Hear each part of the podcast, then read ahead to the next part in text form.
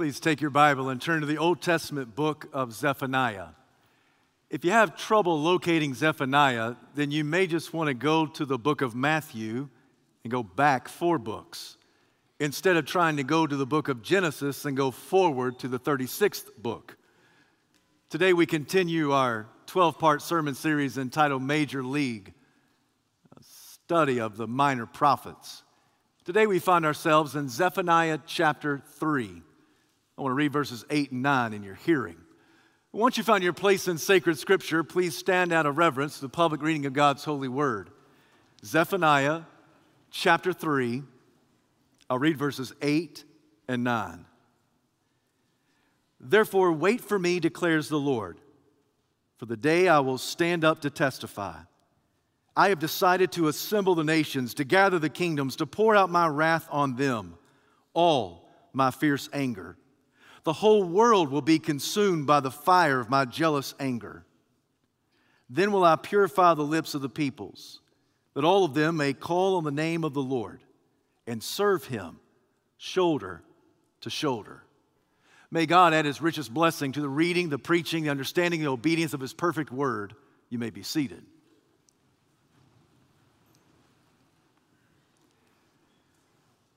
The prophet named Zephaniah was one of those good old southern boys.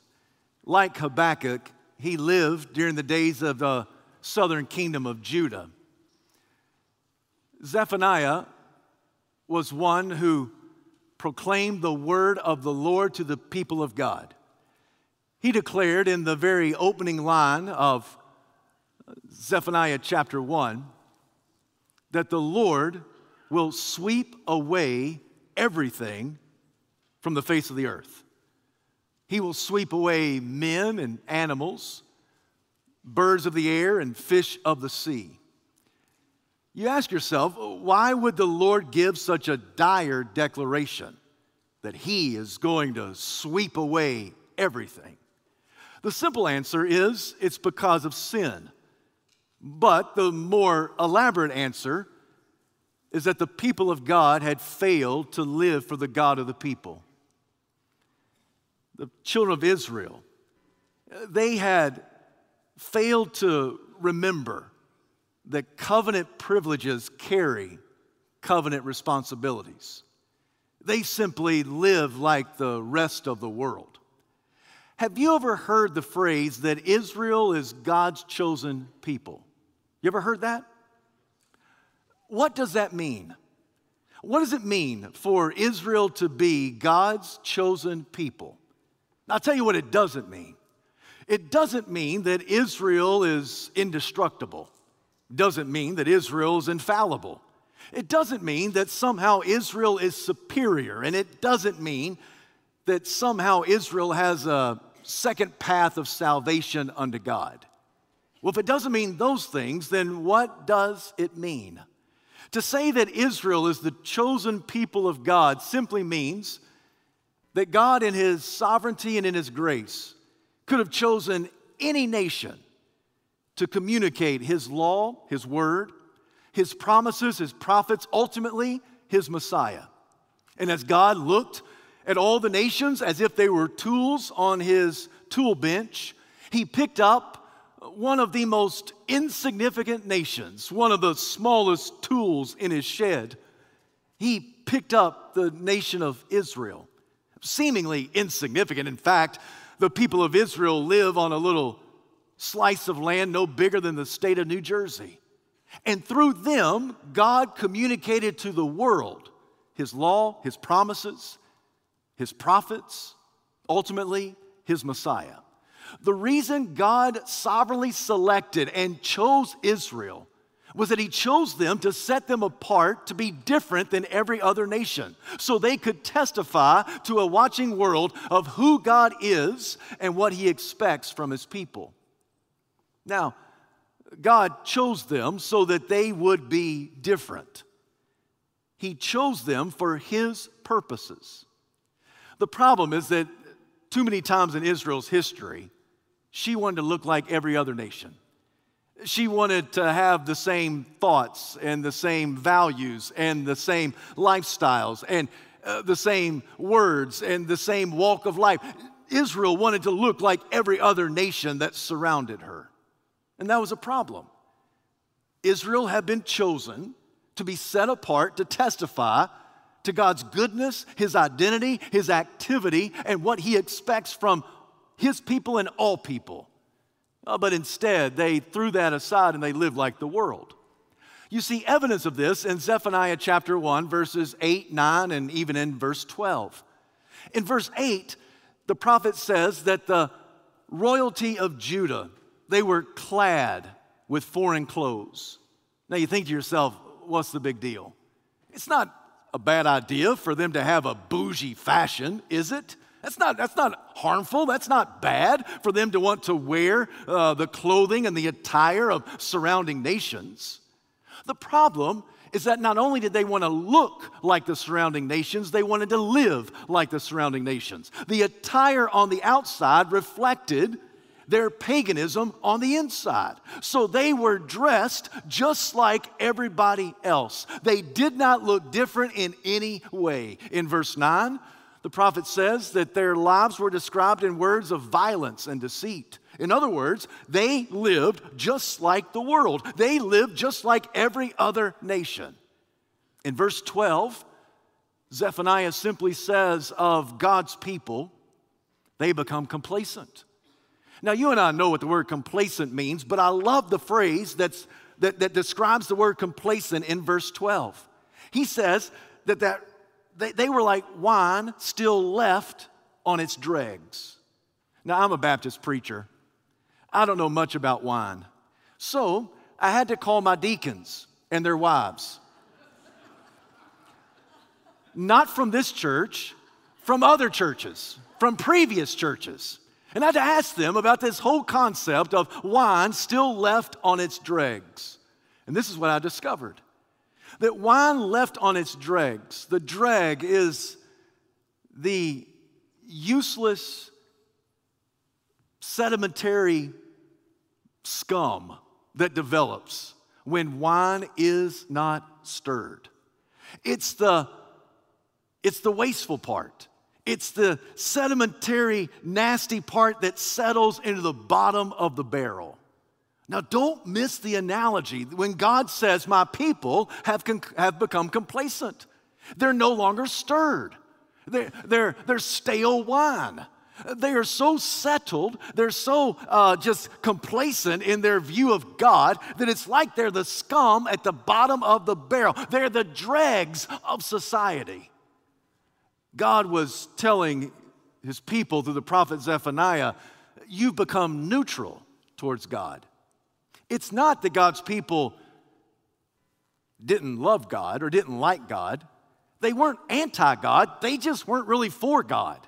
In fact, it says that they were complacent. They're like wine left on its dregs.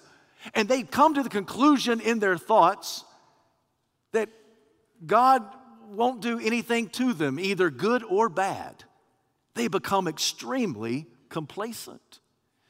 So that they acted and looked and dressed and spoke just like everybody else in their culture. So, in the days of Zephaniah, you could not tell the difference between the people who claim to be the people of God versus people who claim not to be the people of God. They look just the same as their lost neighbors. They, they looked and acted, they lived their life just as if they did not know God. I hope that at this moment you are connecting the dots of application. Because if you are saved, if you are in Christ, you've been set apart to be different than the watching world. You've been set apart to give testimony to who God is and what He expects from His people. Yet the reality is that far too many times the culture has impacted the church to a greater degree than the church has impacted the culture. So that we live our lives and our lives strongly resemble the life of a lost person, somebody who just doesn't even have much regard for God. They too might be neutral towards the Lord, not really against Him, but not really for Him either. Christian, let me ask you this question. When you evaluate the hours of your week, is the only difference in how you spend your hours versus how a lost family member or coworker or classmate or teammate spends their hour or their hours is that on Sunday you come to church. But outside of this hour, maybe 2 or 3 hours, but outside of this time that you give to church, really your life looks just like their life, and their life looks just like your life. Is, is this the only thing that distinguishes you from the lost people that are around you? The fact that you come to church every Sunday now, wait a minute, let's be real. You come to church twice a month. Is that the only difference between your life and their life? How you spend your hours and how they spend their hours? I mean, other than the fact that you come to church, are you just as greedy, just as self absorbed, and just as immoral as they are? Do you drink as much as they do, cuss as much as they do, and hook up as much as they do? Are your views on abortion and gender and sexual identity just as unbiblical as their views on those topics? When you see what they post on social media, it looks a whole lot like what you post on social media. When you see their pictures of their scantily clad children, it looks a lot like your pictures of your scantily clad children. When you evaluate their neutral complacency towards God, it strongly resembles your neutral complacency towards God. I'm trying to ask you to evaluate how you spend your hours and what you do outside of what you do here on Sunday. And does your life strongly resemble the life of the world, the life of the culture, the life of a lost person that you work with and go to school with and that you play ball with? I'm asking, does your life look extremely different? If you are saved, you've been saved on purpose and for a purpose. You've been saved to be set apart so you can testify to a lost watching world of how good God is and who He is and what He's done for you in Jesus Christ and what He expects for you in response to that glorious salvation. Does your life look different than the life of the lostness around you? Now, it's at this moment that more than a few of you would think to yourself, I am appalled. I am utterly, utterly offended, Pastor, that you would even ask me those types of questions. That is so out of bounds. Well, maybe it is. I don't think it is, but maybe it is.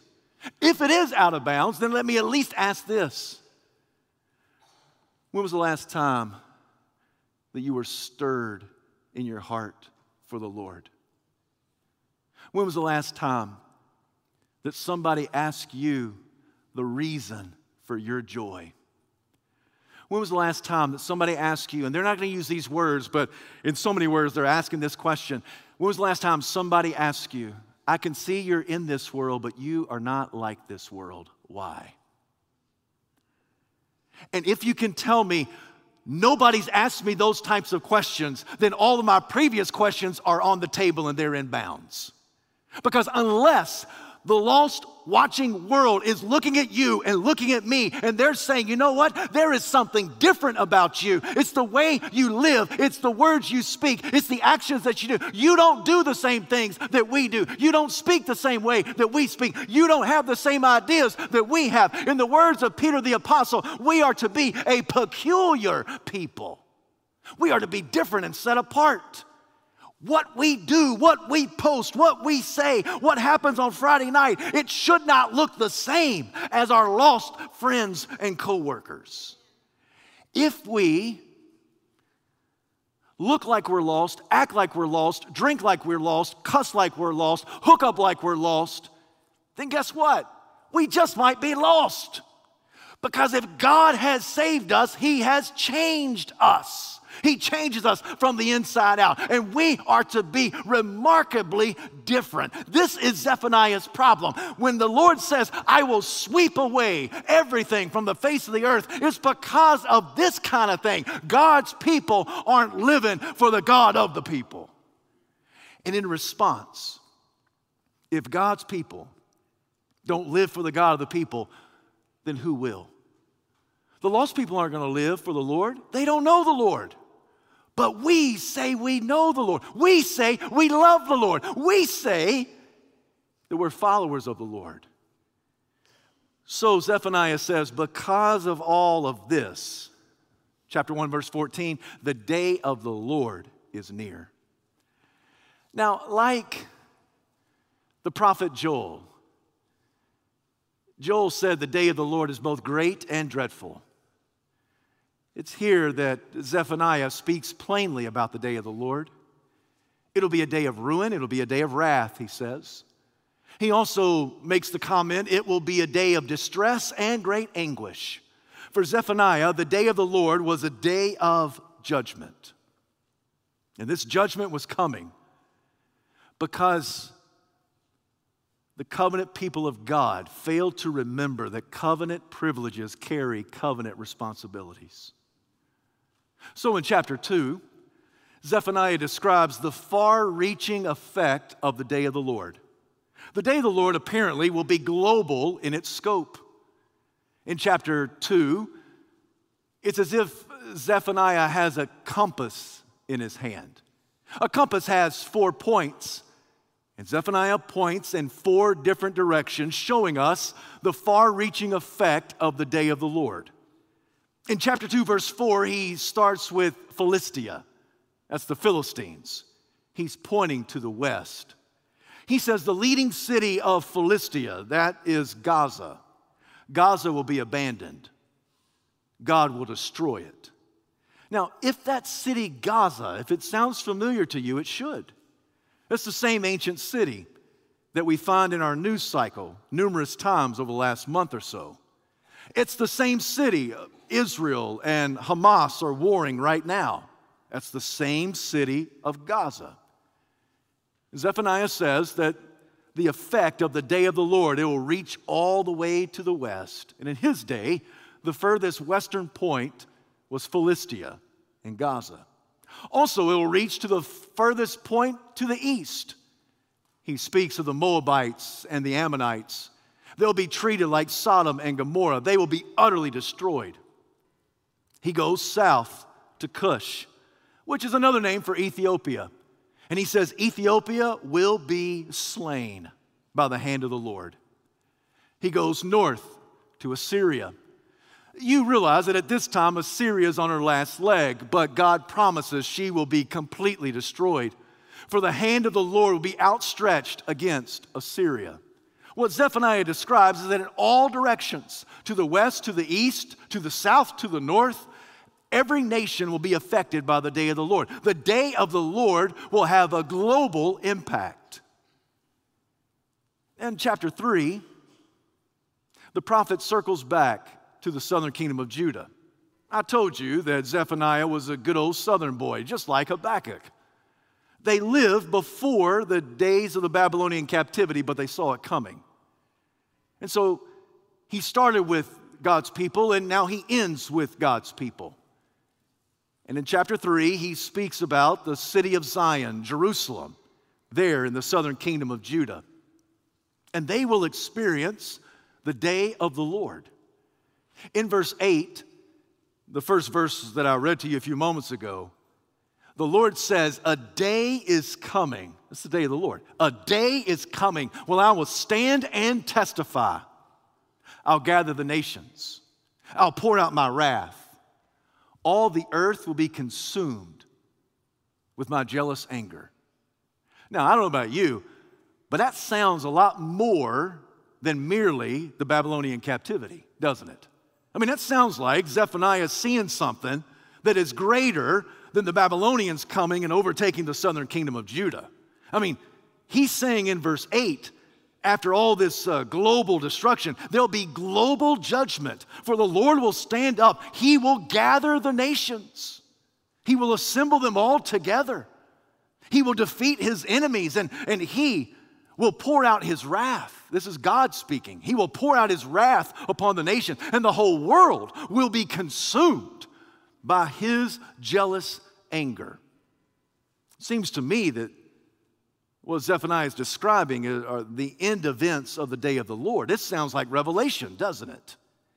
And certainly we know that when the day of the Lord comes in its fullest, the sure sign that it's the day of the Lord is when King Jesus will descend from the heavens. I mean, when we look up and see King Jesus, we, we know the day of the Lord is coming. And he'll come back to that sacred spot, that little slice of land, the place that we call Israel. He'll come back there. He'll gather the nations. He'll exert justice. In the words of Jesus, he will separate sheep from the goats, wheat from the weeds, children of light from the children of darkness. And he will establish his kingdom forever and ever and ever. Right after verse 8, you get verse 9, right? That's obvious, right? After verse 8 comes verse 9. But when you read verse 9, it would appear that Zephaniah abruptly makes a shift that he smashes, that he presses, that he bumps, verse 9, right up against verse 8.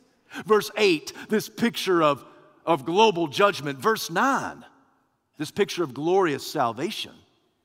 He says that lips will be purified, they'll call on the name of the Lord. People will serve him shoulder to shoulder, side by side. I don't know about you, but that sounds like the glorious salvation of God. Because after all, you can't have purified lips without a transformed heart. It's Jesus who said that out of the overflow of the heart, the mouth speaks. All you got to do is take an evaluation of your speech to understand what's going on in your heart. Have you ever said something and you thought to yourself, that doesn't sound like me? I can't believe I said that. Where did that come from? I'll tell you where it came from. It came from your clogged heart. Your heart that is full of sin and deception, it's beyond all cure. Who can help it? Right? I mean, we need a heart transplant by God Almighty. When God transforms the heart, that transformed heart and life provides purified lips. And it's with purified lips that you and I cry out the name of the Lord. Both the Old Testament and the New Testament say the very same thing. Everyone who calls on the name of the Lord will be saved. It's the name that's above every name. At the name of Jesus, every knee shall bow, every tongue shall confess that Jesus Christ is Lord to the glory of God the Father. And when you are saved, you are saved to serve. Here, Zephaniah says, You will serve him. Who's the him? The Messiah, the Lord himself. You will serve him, and we will be shoulder to shoulder. What a beautiful picture of a united church. No divisions, nothing that separates. We are shoulder to shoulder, arm in arm, side by side. We are serving the Lord both now and forevermore. I don't want to bust your picture of heaven, but if you think to yourself that when you die, you're going to be assigned a cloud and you're going to sit on it, scantily clad like a baby, and have a harp in hand of which you're going to uh, strum the heart, that is not a picture of biblical heaven. When we are in heaven, we are serving Him. The word serve also means the word worship. We are worshiping Him. We are working for Him in the best sense of the word. And we are so arm in arm. We are so side by side. We are so shoulder to shoulder. Not only are we pressed together uh, out of great number, but we're also pressed together in unity so that nothing will divide us. I can't wait for the day when there's an undivided church. I can't wait for the day when there are no factions in the church. I can't wait for the day when nothing divides, splinters, and separates God's people. And the day is coming, and the end result of the day of the Lord is that the church will be united shoulder to shoulder. What flows from verse 9 are pictures of glorious salvation. Following in verse 10 all the way through the end of the chapter the Lord promises, I will take away your punishment. I don't know about you, that sounds great, doesn't it? Where God says, I will take away your punishment. I will be with you, declares the Lord. I will delight in you. Verse 17, I will sing over you with rejoicing. Oh, that famous verse of Zephaniah 3:17, where the Lord is portrayed as singing over us with rejoicing. We oftentimes think about how we sing to the Lord, and rightfully so. Oh, but there's coming a day in glorious salvation when God will be the one singing over us, like a parent sings over a child. What a sweet lullaby, right? beautiful pictures of God's glorious salvation. When you and I come to Zephaniah chapter 3, verses 8 and 9, I think there's an abrupt shift where in verse 8, uh, Zephaniah is describing the global judgment of the day of the Lord. And then pressed against it is verse 9, the glorious salvation of the day of the Lord. This is Zephaniah's description of what Joel said. Joel the prophet said, The day of the Lord will be great and dreadful. So, which one is it? Will the day of the Lord be great or will the day of the Lord be dreadful? Is it something you're supposed to look forward to or is it something you're supposed to dread? And the answer to that all depends on your position and perspective to the Lord of the day. If you're in Christ, it's a great day. If you're outside of Christ, it's a dreadful day. If you are in Christ, you'll have the glorious salvation of God, where God takes away all of your condemnation and your punishment, and He will delight in you. He will sing over you with rejoicing. If you're in Christ, this is a glorious picture of salvation. If you are outside of Christ, it's a day of global judgment. And not just for the nations out there, not just for the peoples over there, also for the peoples in here. That if we don't know Christ, it will be judgment. It was John Piper who worked his way through this passage and asked a very poignant question What does this passage have to do with us? It's a valid question. In the strictest sense, this passage is given by a Jewish prophet named Zephaniah to the Jewish people living in Mount Zion, Jerusalem. You could expand it to the southern kingdom of Judah. I think you'd be okay even to expand it to the nation of Israel. But what does this passage have to do with us? I know I'm taking a venture here, but as I look around the crowd, probably the vast majority of us, if not all of us, are Gentiles. We're not Jews. The word Gentile just means non Jewish. It's everybody else who's not a Jew, they're a Gentile, right? And so when you stop and think about this passage, would seem to be applied to the Jewish people of Israel, specifically the Jewish people of Judah, those living in and around Jerusalem about 500 years before the coming of Christ. When you take a step back, you realize now, wait a minute. That's a Jewish prophet speaking to Jewish people. And this book that I hold in my hand, we call the Bible, it's a Jewish book. It's written by 40 authors. And those 40 human authors have at least one thing in common all 40 of them are Jewish. This Jewish book, written by Jewish authors, tells of the coming of the Jewish Messiah. And this book declares that when that Messiah comes, he will not only be the Messiah to the Jewish nation, but also to all the nations, for he will be King of kings and Lord of lords. And this book describes this Messiah as coming back in a similar manner. That the first time he came as a mighty Messiah, and the second time he'll come as a righteous ruler and a holy judge. So, what does this book have to do with us? We come in here today and we sing, we rejoice, we celebrate. We act as if this book belongs to us. How can that be? How can this be our book? How can this be our Jesus? How can this be our Messiah? How can this be applied to us? This phenomenon did not escape the mind of the Apostle Paul, who, by the way, was a Jewish apostle. In fact, numerous times the Apostle Paul would, would write about this.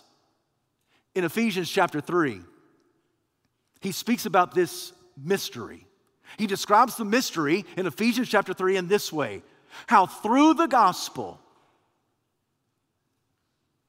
Gentiles are heirs together with Israel. Now, for him, that blew his mind. How is that possible? How can it be that Gentiles can be co heirs with Israel? And the answer is through the gospel.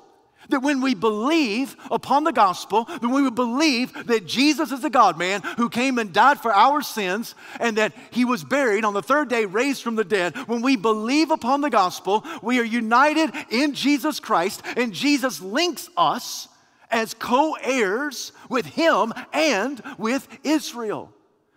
Paul says this is a mystery. In other words, I don't know how to explain it. I don't know how else to say it. I mean, this is a profound mystery. In a place like Colossians chapter 2, he speaks of this mystery again. And this time he describes the mystery in these words Christ in you, the hope of glory. Paul, how is it possible that Christ can live in us, the dregs of society? How is it possible that Christ can live in us, sinful Gentiles? How is it possible that Christ can live in us, the sedimentary nastiness that settles in the bottom of society? How is it possible that Christ can live in us? And he says, listen, that's a mystery, but the fact that Christ lives in you is the hope of glory. Because God, in his mercy, included you and included me. Not just Jews, but also Gentiles. The more developed picture of this comes in Romans chapter 11. It's there where Paul once again is wrestling with this salvation to Jew and Gentile. And he says that God has grafted the wild shoot into the olive branch. Now, do you want to take a guess on who the, uh, who the wild shoot is?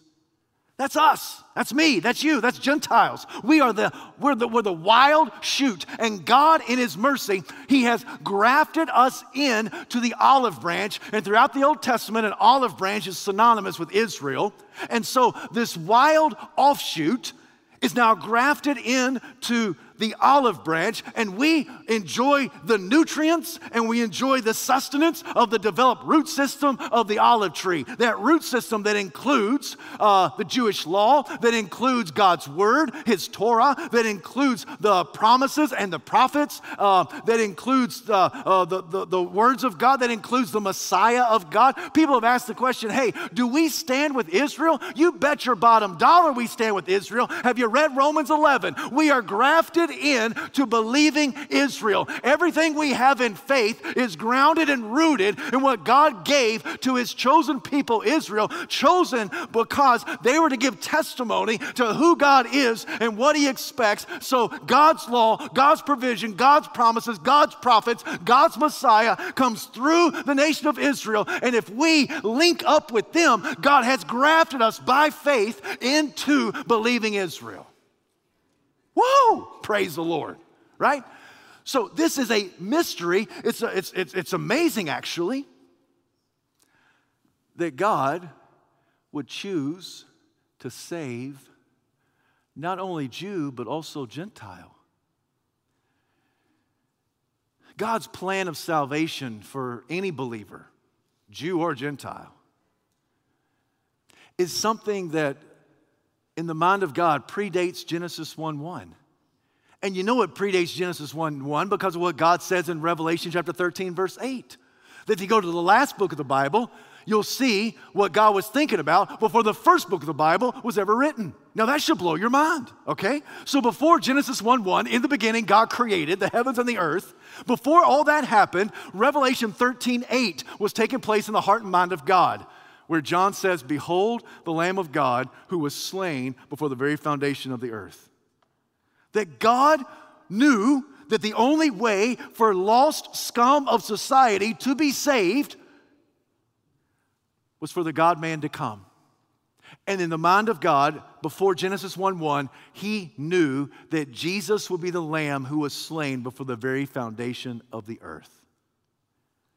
So God never had a plan B of salvation because he never needed a plan B of salvation. All he needs is plan A. Plan A is sufficient to save both Jew and Gentile. So it's in Jesus that we find the fulfillment of every covenant God ever made with his people. Have you ever heard of the word covenant? It is a unilateral promise. Where God makes a promise that cannot be broken. In the Old Testament, there are five covenants. In Genesis chapter 9, God made a covenant with Noah.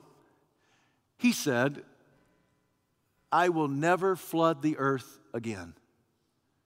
And I make a promise with this righteous man, Noah. God set the sign and symbol of that covenant in the sky. It's a rainbow. Every time you see the rainbow, it should remind you not of the LGBT, LGBTQ community, but it should remind you of the covenant promise of God that He made with Noah. Now, Jesus is the fulfillment of every covenant. Jesus is the fulfillment of the covenant made with Noah. This covenant of life that God gives to Noah is fulfilled in Jesus. Jesus said, I'm the way, the truth, and the life. No one comes to the Father except through me. The second covenant is given to us in Genesis chapter 12. It's the covenant given to Abraham. The Lord said to Abraham, I will make you into a great nation. I will bless you. I will bless those who bless you. I will curse those who curse you. The whole world, all the nations, will be blessed through you. In the book of Galatians in the New Testament, it's the Apostle Paul that accurately identifies that when God made the promise, the covenant to Abraham, that he would bless the world through you, that's a singular word. That God was thinking of a singular seed, not not, not many seeds, plural, even though Abraham is the father of many nations and he had many descendants. When God says, I will bless the world through you, he was thinking through one singular seed. And Paul says in Galatians that singular seed is none other than Jesus Christ. Jesus is not only King of the Jews, he's King of the nations, he's King of the cosmos, he's King of the universe, he's King of all kings, and he's Lord of all lords. This Jesus is the fulfillment of God's promise, his covenant to Abraham, where the Lord said to Abraham, I will bless those who bless you, I will curse those who curse you. The whole world will be blessed through you and your singular seed. That seed, that offspring is Jesus Christ. The third covenant is given to Moses. Moses is the lawgiver, he's the mediator. He's the one who hears the word of God. He sees it etched on tablets of stone. He gives the Torah to the people. He gives, uh, he's the author of the Pentateuch. He, he says that life is given. So if you obey, you'll be blessed. If you disobey, you'll be cursed. And Jesus comes as one greater than Moses. For Jesus said, I did not come to abolish the law, I came to fulfill it in every way. It's not only that Jesus knows the law, but Jesus fulfills the law. You may know the law, and you realize that in the knowing of the law, you're disobedient. The fact the law was given was never as a means for salvation, but as a mirror to show you just how sinful you are. But Jesus not only knows the law, but he fulfills the law in every way. The fourth covenant is a promise given to David, 2 Samuel chapter 7, where the Lord says to King David, There will always be on the throne one of your offspring. Jesus is the fulfillment of that. Jesus is described as the son of David, is he not? Jesus is described as coming from the line and lineage of David. And Jesus establishes his kingdom and his throne forever and ever and ever. Jesus has never abdicated the throne, and Jesus has never been thrown from the royal throne. Jesus is the King of kings and the Lord of lords. He is the fulfillment of the covenant that was given to David.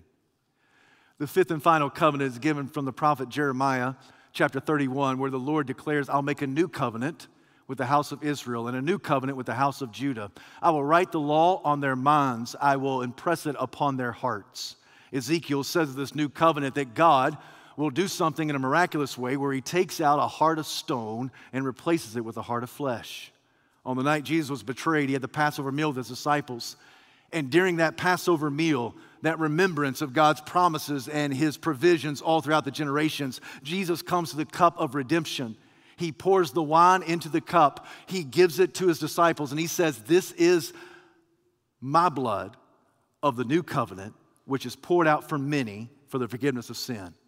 At least from the perspective of Jesus, he understood he's the fulfillment of that covenant. It is his blood that seals that new covenant. And in fact, by sealing that new covenant, it also seals every other covenant that precedes it. So Jesus is the fulfillment of every covenant that God ever gave to the Jewish people. So that Jesus is the King of the Jews and He's King of Gentiles, He's the King of Kings, and He's the King uh, and Lord of Lords following the Passover meal, it is Jesus who goes outside. He's handed over to the religious rulers. Uh, they beat him, they strip him, they uh, place a crossbeam upon him. He stumbles and staggers through the streets of Jerusalem on that Friday. And on that Friday, Jesus went up Calvary's Hill and he died.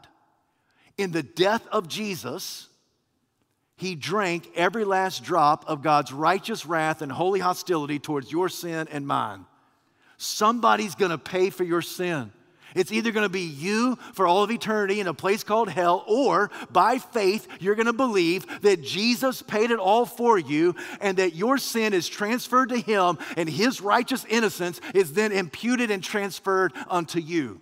So either you're going to pay for it or Jesus is going to pay for it. And Jesus died for a world of lost sinners on that Friday in the third decade of the first century. He took every last drop of God's holy hostility and the righteous, uh, uh, righteous um, uh, requirements of condemnation. And Jesus died on Friday. But we know it didn't stop there because this book tells us that on the third day, on the first day of the week, on Resurrection Sunday, Jesus got up the dead man began to breathe again. And Jesus burst forth from the tomb. And by that action, by God the Father, through the power of God the Spirit, raising God the Son, when that happened, it validated everything that had happened on Friday. And Jesus proved himself victorious over sin, death, hell, and the grave. Whose sin? Your sin. Whose hell? Your hell. Whose death? Your death. Whose grave? Your grave. He proved himself victorious over everything that confines you and defines you in this world. And Jesus proved himself victorious. He ascended to the heavens, he's seated at the right hand of the Father. Do you know what Jesus is doing right now as he's seated at the right hand of the Father? He's making intercession for you. He is praying for you right now. Isn't that awesome? He is praying for you in this very moment. He'll keep on doing that until God the Father, by the power of God the Spirit, looks at God the Son and says, Go get your bride. And Jesus will stand up. He'll peel back the clouds. He will descend. He will do what Zephaniah describes. He will return to that sacred spot. We keep our eye on Israel because we know that one day Jesus is coming back. He'll come right there. He will gather the nations. He will defeat the enemies. He will exert his justice. He will separate sheep from goats. He will establish his kingdom forever and ever and ever. And you and I, Jew and Gentile, those who are believers in the Lord Jesus Christ, we will be with our Messiah forever and ever and ever and ever.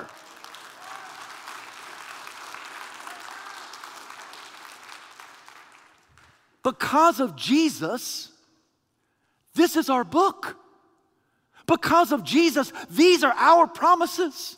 Because of Jesus, the glorious salvation that Zephaniah talks about belongs to us. Because of our Jesus, He transforms our hearts. Because of Jesus, He purifies our lips. Because of Jesus, we declare He is King of kings and Lord of lords. Because of Jesus, we've been saved to serve. And because of Jesus, we will lock arm in arm, shoulder to shoulder, and we'll serve the Lord both now and forevermore. Because of Jesus, we look like the Lord. Because of Jesus, we act like the Lord. Because of Jesus, we talk like the Lord. Because of Jesus, we value the Lord. Because of Jesus, we even dress like the Lord. Because of Jesus, we want to live our life to glorify the Lord. It's all because of Jesus. Because of Jesus, my hope is built on nothing less than Jesus' blood and his righteousness. And I dare not trust the sweetest frame, but I wholly lean on Jesus' name, on Christ, the solid rock I stand. All of the ground is sinking sand. All of the ground is sinking saying, When he shall come with trumpet sound, oh, may I then in him be found, dressed in his righteousness alone, faultless to stand before the throne. On Christ, the solid rock, we stand. All of the ground is sinking sand.